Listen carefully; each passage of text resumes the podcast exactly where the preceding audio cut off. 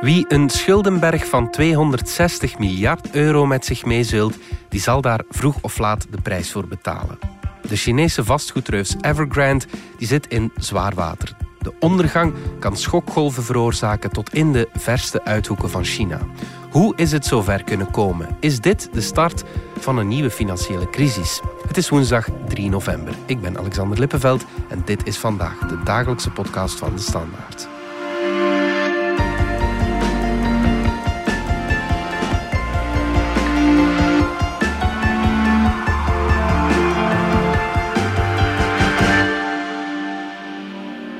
Nico Tange van onze economie-redactie. Om te beginnen, waarom zouden we wakker moeten liggen van een vastgoedreus in China?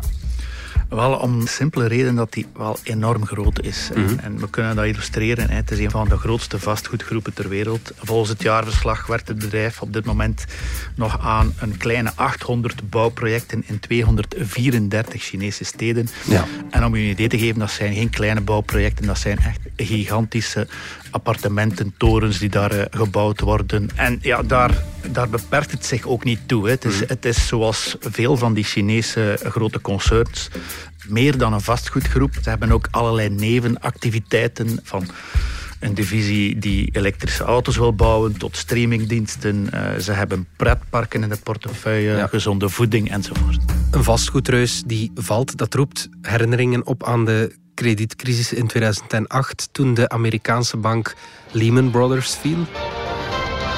Welcome to Trading Nation. I'm Seema Modi. 13 years ago this week, Lehman Brothers declared bankruptcy, a move which sent devastating ripple effects across the market. Now, a similar crisis is brewing in China, with a juggernaut there struggling under 300 billion dollars in debt. Dat heeft toen een wereldwijde financiële crisis veroorzaakt.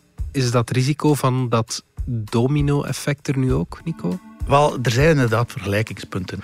Er was één analist die de Chinese economie van nabij volgt. De analist van de Amerikaanse bankgroep eh, Citi. Mhm.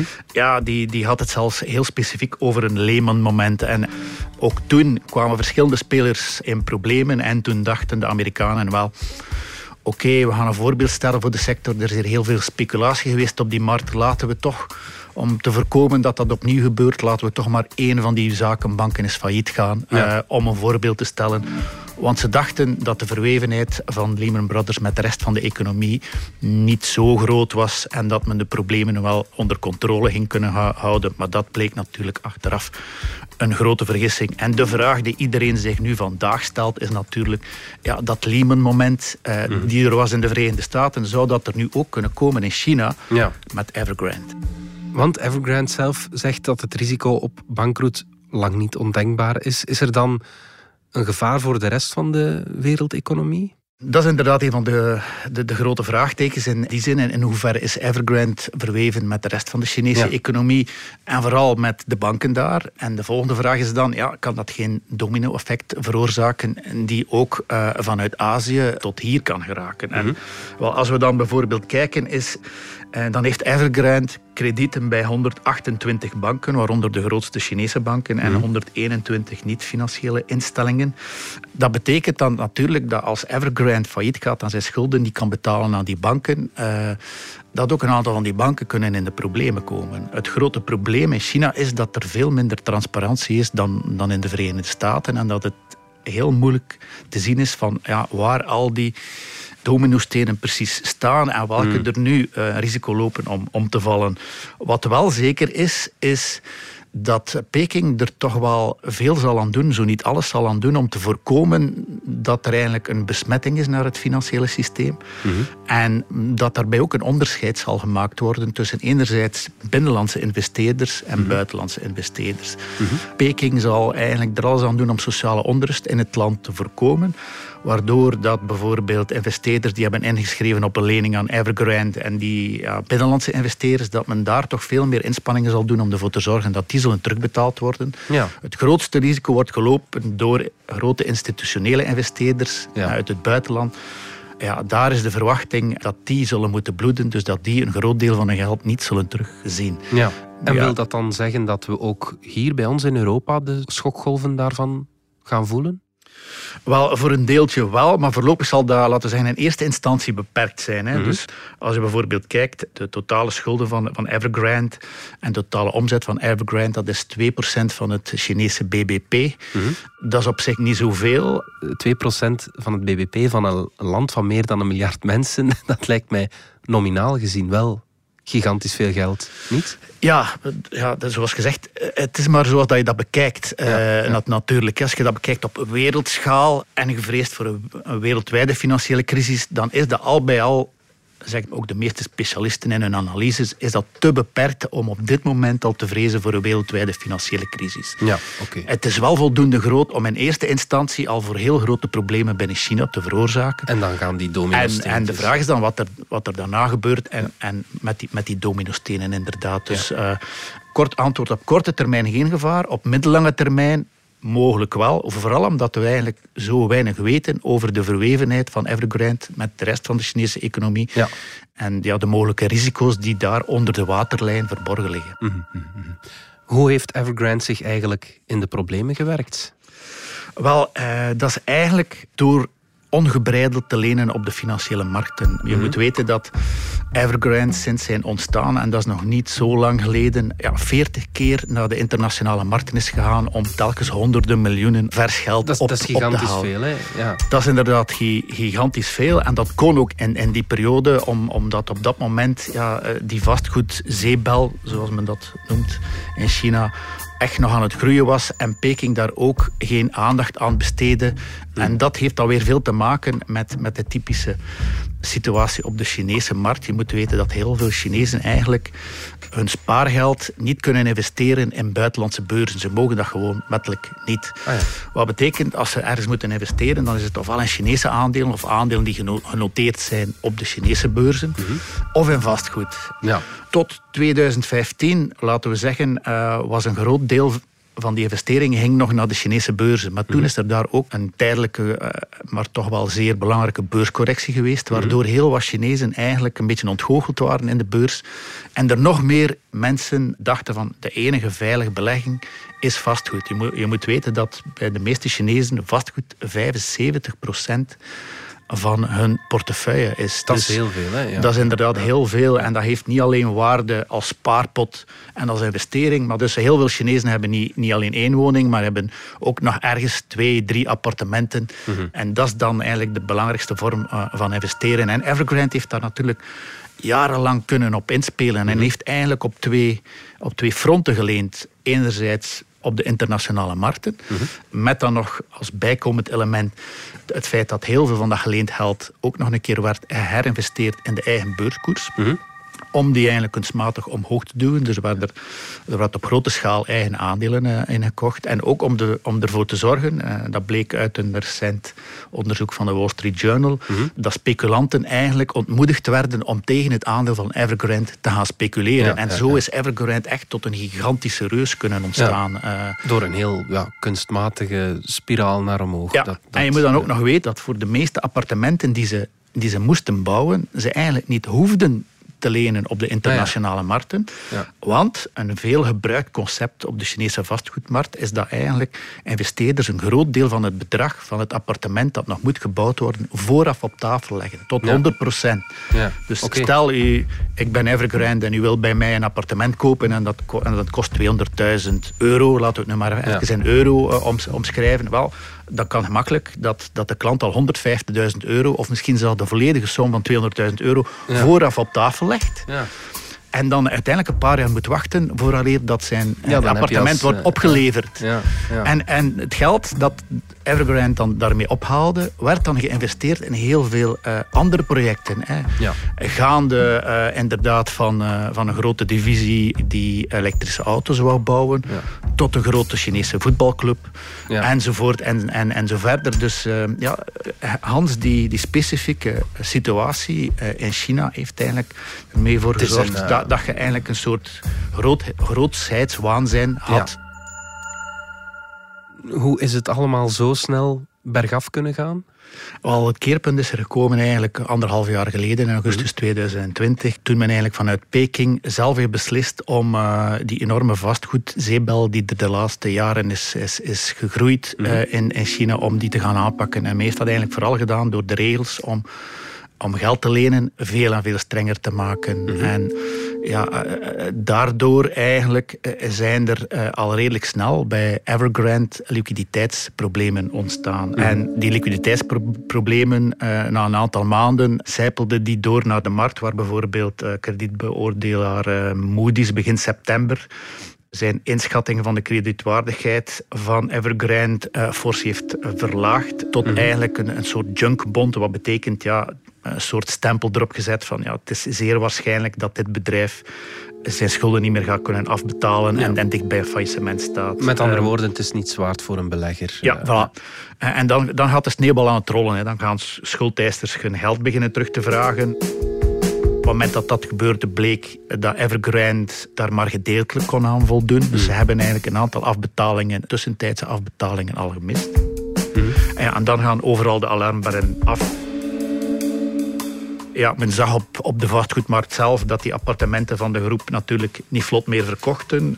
Evergrande was, was plotseling verplicht om die appartementen op de markt te gooien aan zware kortingen. Hmm. En ja, wat dat er dan gebeurde is eigenlijk een soort vertrouwenscrisis. Want eigenlijk is de indruk ontstaan op de Chinese vastgoedmarkt dat de, dat de markten niet meer kunnen stijgen. Hmm. Waardoor ook heel veel investeerders hun, interesse verliezen in het, in het, kopen van een appartement. En zag je dus in de maand september voor het eerst dat de vastgoedprijzen op de Chinese markt aan het dalen zijn. En de verwachting is ook dat dat verder het geval gaat zijn.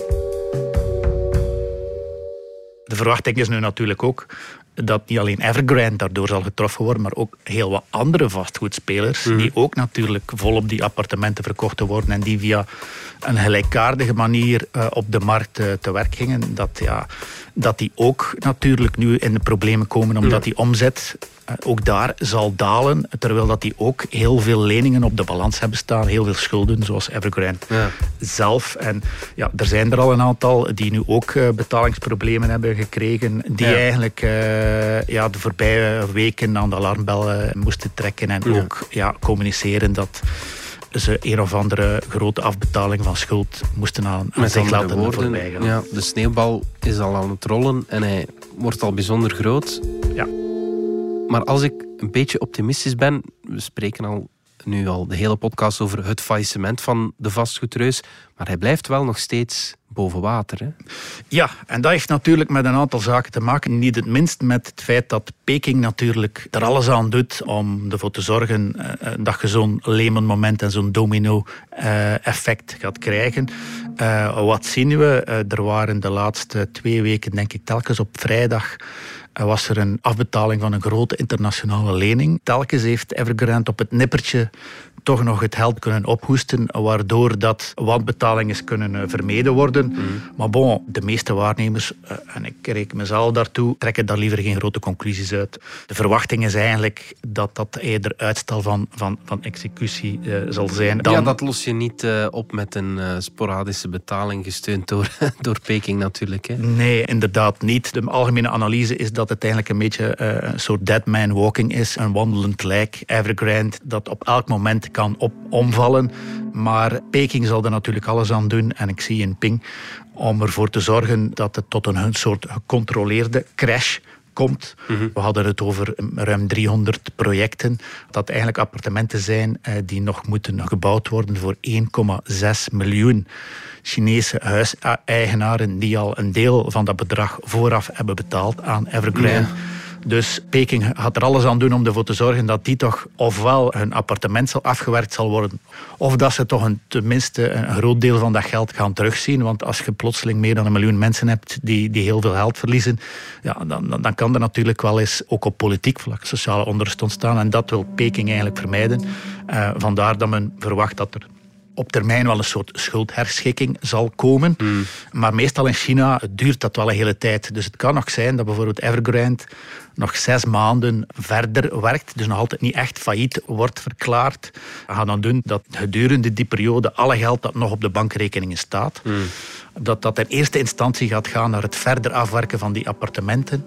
En pas nadien het aflossen van de schulden. En als men dan verder de, de schulden gaat aflossen, dat men dan in een soort getrapt systeem eerst de bouwvakkers gaat betalen eh, die gewerkt hebben, dan de leveranciers, dan de banken. En pas helemaal in laatste instantie de buitenlandse schuldeisers. Dus die wel echt een eh, heel, heel uh, groot deel van hun inleg gaan verloren zien. Ja, dat is dan helemaal het omgekeerde als bij ons. Als in Europa of in de VS een grote bank of een groot bedrijf valt, dan zijn het eerst de grote geldschieters of de grote geldeisers die terugbetaald gaan worden. Inderdaad, dat heeft natuurlijk veel te maken met uh, de ideologische koers en de politieke structuur van China, die natuurlijk ook heel anders is. Xi Jinping is eigenlijk begonnen ruim een jaar geleden aan een soort hertekenen van de economie. Een nieuwe ideologische koers werd daarbij gevaren, namelijk ja, de grootheidswaanzin van een aantal grote bedrijven moest aan banden worden gelegd. Hmm.